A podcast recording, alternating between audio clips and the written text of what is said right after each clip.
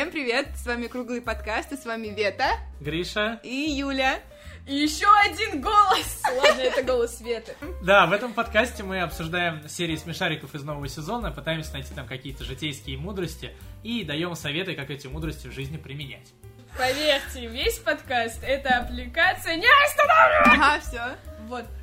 И мы будем пытаться, ну не философствовать, просто анализировать по своему опыту. В общем, наливайте себе чаек, запасайтесь печеньками, и мы приступаем к разбору второй серии нового сезона «Спокойной ночи».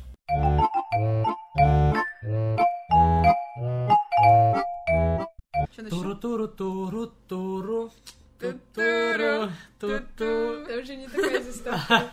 Ладно. Нормальная заставка. Че, кто начнет? А, Я могу сразу сказать, что я бы пропустила вообще первую часть, потому что вот эта линия с Крошем, Ежиком и Нюшей, она типа просто рассказывает о том, что все боятся, все. Ну, то есть, что многие ничего не делают и просто боятся. Есть э, первостепенная роль, тут Да. в этой серии это определенно бараш ну с э, да, да, да, монстром. да. Но во второй роли тоже очень много о чем есть поговорить. Например, даже одна фраза Нюши, когда она испугалась монстра, и она говорит, как же я могу бояться того, что сама придумала. Да, И, но по-моему, это очень сильно. Я сразу подумала о депутатах в России, то, что они принимают законы о том, что у нас коррупция не разрешена, а. если меняете конституцию, то поменяйте, чтобы это, страхи ваши ушли, ё-моё! Я сразу, как только Нюша это сказала, я думаю, это политика в России. Блин, А, ну, мне кажется, тут просто, э, вот, в принципе, в этой серии она морально раскрывает страх, начиная Ну да, с его зарождения, и немного разные взгляды на них. Ежик и Крош показывают позицию, когда ты очень сильно боишься чего-то и не можешь ничего с этим сделать, и страх, в принципе, тебя победил. Мгм. А, линия Нюши рассказывает как раз про зарождение страхов, про то, что это следующий этап, что, в принципе, все страхи, они у нас в голове, мы выдумываем их себе сами, а потом начинаем бояться. То есть, по факту, нам тяжело в темноте не потому, что темно, а потому, что мы сами себе придумываем страхи в этой темноте.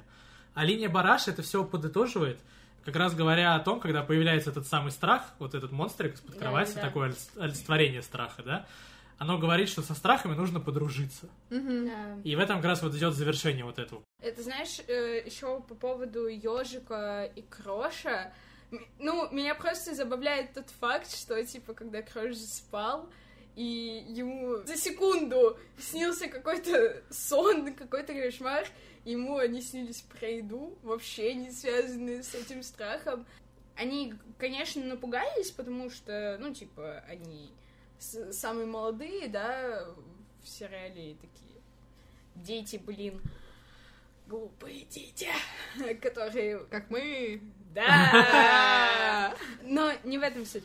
В общем, они как будто... Я сейчас задумалась о том, что они как будто поддались влиянию, поддались моде, как будто, что они даже этого монстра... Ну, то есть они его боятся, естественно, но если бы Нюша не рассказала, что логично, то М. они бы даже не задумывались Не об этом.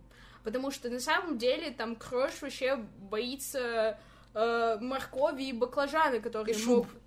Да, и шу- Ну, ну, ну, шуб, это понятно, что- потому что они сделаны из его кожи, по факту. Да, да. Но суть в том, что там типа ему в кошмарах снятся его истинные страхи. То есть тут они, знаете, немножко ведут себя как э, такие модники, которые поддались какому-то тренду, э, потому что, ну, типа, им рассказали об этом более старшие ребята, и они... Это странная аналогия, Нет, но... нет, нет, я поняла. И они как будто поддались тренду и вместе со всеми решили бояться этого. Хотя, когда они засыпают, они не боятся монстра под кроватью, а боятся вот каких-то своих кошмаров, своих тараканов. Ну, я бы это с другой стороны посмотрела, потому что есть такие страхи, которые с нами никогда не случатся. Например, очень часто в новостях говорят о том, что там самолеты падают, ты ты ты ты ты там поезда сходят с рельс. Я не совсем согласен с аналогией в плане... Ну, шанс того, что ты попадешь в авиакатастрофу, больше, чем то, что тебя сожрет огромная морковка. Ну, Я не люблю все молодежное. Мне кажется, что история про подкроватного монстра не как тренд у них, которому они следуют, а скорее катализатор. Из-за того, что им рассказали что-то страшное одно, может быть, для них конкретно это не их потаенный страх, но это Мгм. жутко.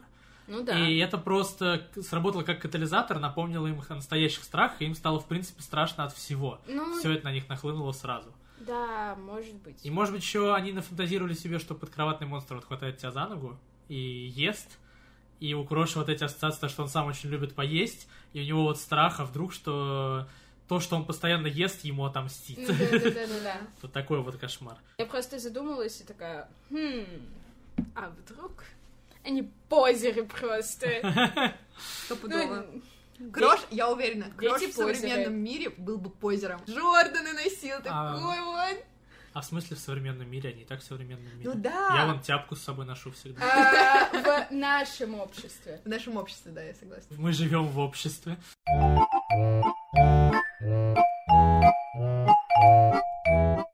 Давайте перейдем уже к, как мы говорим, основной сюжетной линии, ну, так сказать, к тому, на что автор акцентируется больше всего. Да, на бараша. Да, на Бараша и тему творческого кризиса, которая вначале прекрасно раскрывается, когда Нюша рассказывает другим, ну, детям, историю про подкроватного монстра, который выползает из-под кровати ночью, хватает за ногу, и все дети как бы, «А, что же он делает? То есть у всех там он ест тебя, да, э, отрывает ногу и так далее.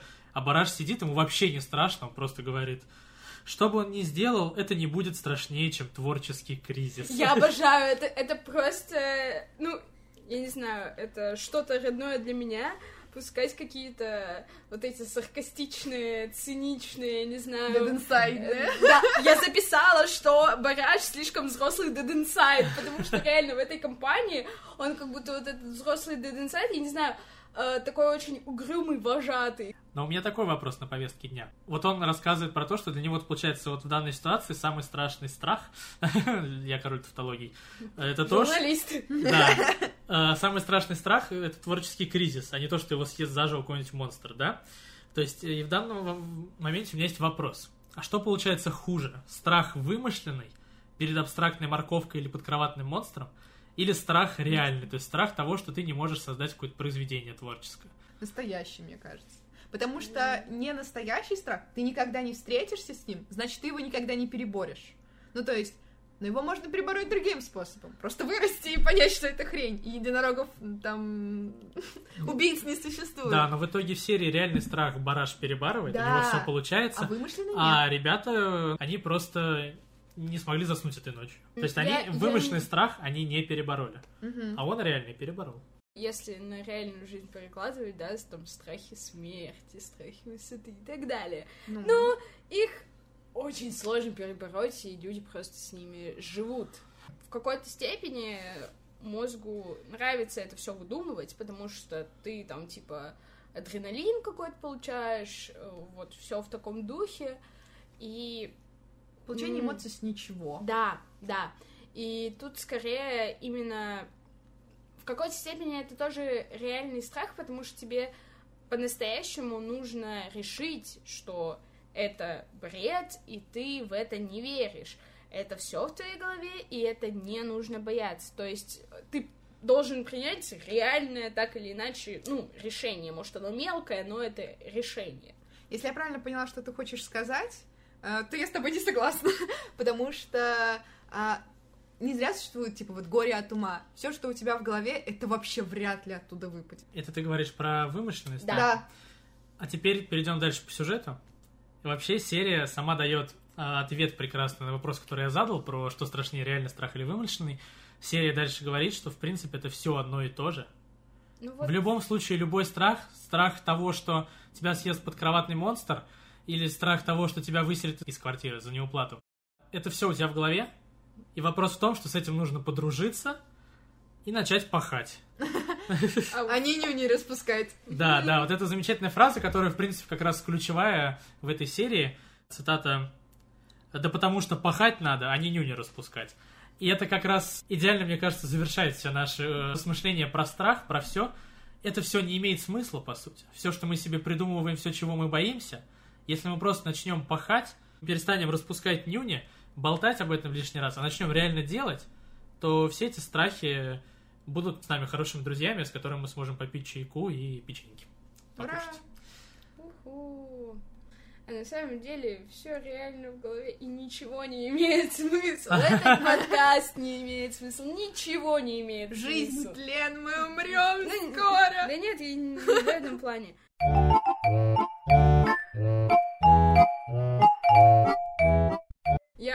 Очень сильно, ну, типа, так или иначе увидела себя в бараше, когда мне периодически э, в учебе или вообще в любом новом проекте э, страшно начинать, и я долго это откладываю. Я прокрастинатор.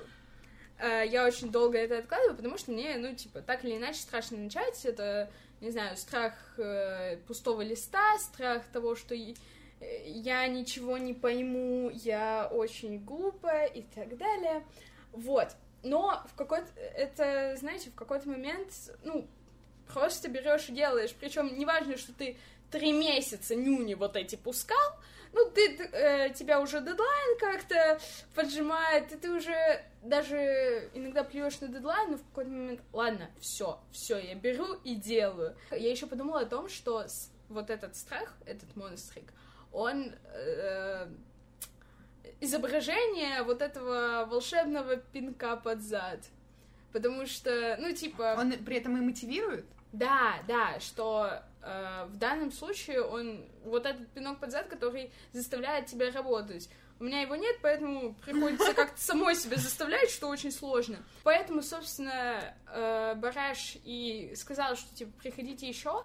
И это так странно, потому что э, ну, он типа переборол свой страх, переборол свой творческий кризис, но ну, в реальной же жизни так со страхами не, ну, типа, не разбираюсь. Тут это показано слишком мило, я вам скажу. А, мне кажется, что вот в этой концовке, я как раз хотел к ней перейти тоже, суть в том, что Бараш ничему не научился. Это высмеивает как раз всех прокрастинаторов, подобных людей, которые не могут работать. Заметьте, этот страх, он действительно был, он, он для него ничего не сделал, сам этот монстрик.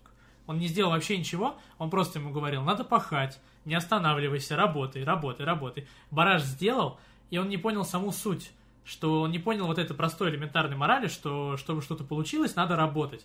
Он все списал на то, что пришел монстрик, который был его музой. Да. То есть у него получилось, потому что у него появилась муза, появился монстрик вот этот. А не потому, что он всю ночь упорно работал. Монстр разочаровывается, когда Бараш ему говорит, приходите ко мне, вы моя муза. Монстр, «Ах, спокойной ночи. И уходит, потому что он понимает, что Бараш ничего из этого не понял.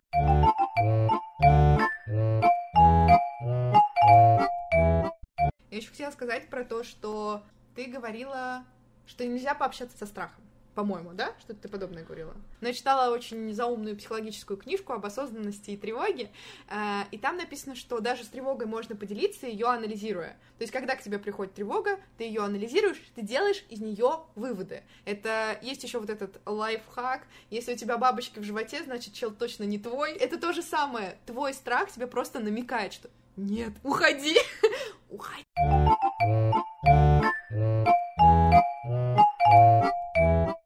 Еще я хотела сказать про... Ты говоришь, что тема на самом деле решаема. Вот как, например, у тебя. То есть ты садишься за лабы, и ты все таки делаешь. У меня немножко другая ситуация. Я сажусь за лабы, и я правда ничего не понимаю. То есть это правда нерешаемая для меня проблема. Что ж делать-то? Я когда занимался у одного НЛПшника, ну как мы с ним с детьми работали вообще, но он попутно рассказывал всякие свои мудрости. Проблему решить невозможно, в принципе, проблемы нерешаемы. Решаемы задача. Поэтому любую проблему мы должны превратить в задачу. Твоя проблема. Сажусь за лабы, не понимаю ничего. Это не решить никак. Но не понимаю, не могу сделать, значит, все, проблема нерешаема. Делаем задачу. Что мне нужно, чтобы сделать лабу? Мне нужно это понять. Задача. Задача понять. Понять уже понятно. Значит, вот дальше идет вопрос, как мне это понять? И тогда уже начинаешь искать какие-то, уже появляется ну, много вариантов, да? Спросить у препода, у друзей, найти в учебниках в интернете много вариантов, потому что это задача, задача решаема. Куча путей. Проблема, я не понимаю материал, нерешаема. Мгм. То есть как раз фишка идет из этого, из того, что нужно любую проблему превращать в задачу. И тогда у тебя в само в голове са- самой, сами собой появляются варианты решения. Я Вот хотела- это мудрость. Я хотела сказать, вот это мы в подкаст засунули ещё- Ну, не тайм-менеджмент.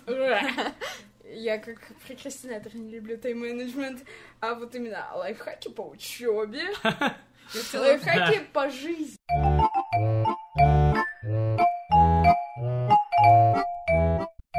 Мы все это разогнали действительно с одной серии смешариков, потому что даже в простенькой серии типа «Спокойной ночи», в которой на самом деле не то, что прям много каких-то умностей, можно говорить очень-очень-очень долго, потому что она действительно раскрывает такие темы. Но это темы морали, темы работы, они бесконечные. За это Э. мы любим смешариков.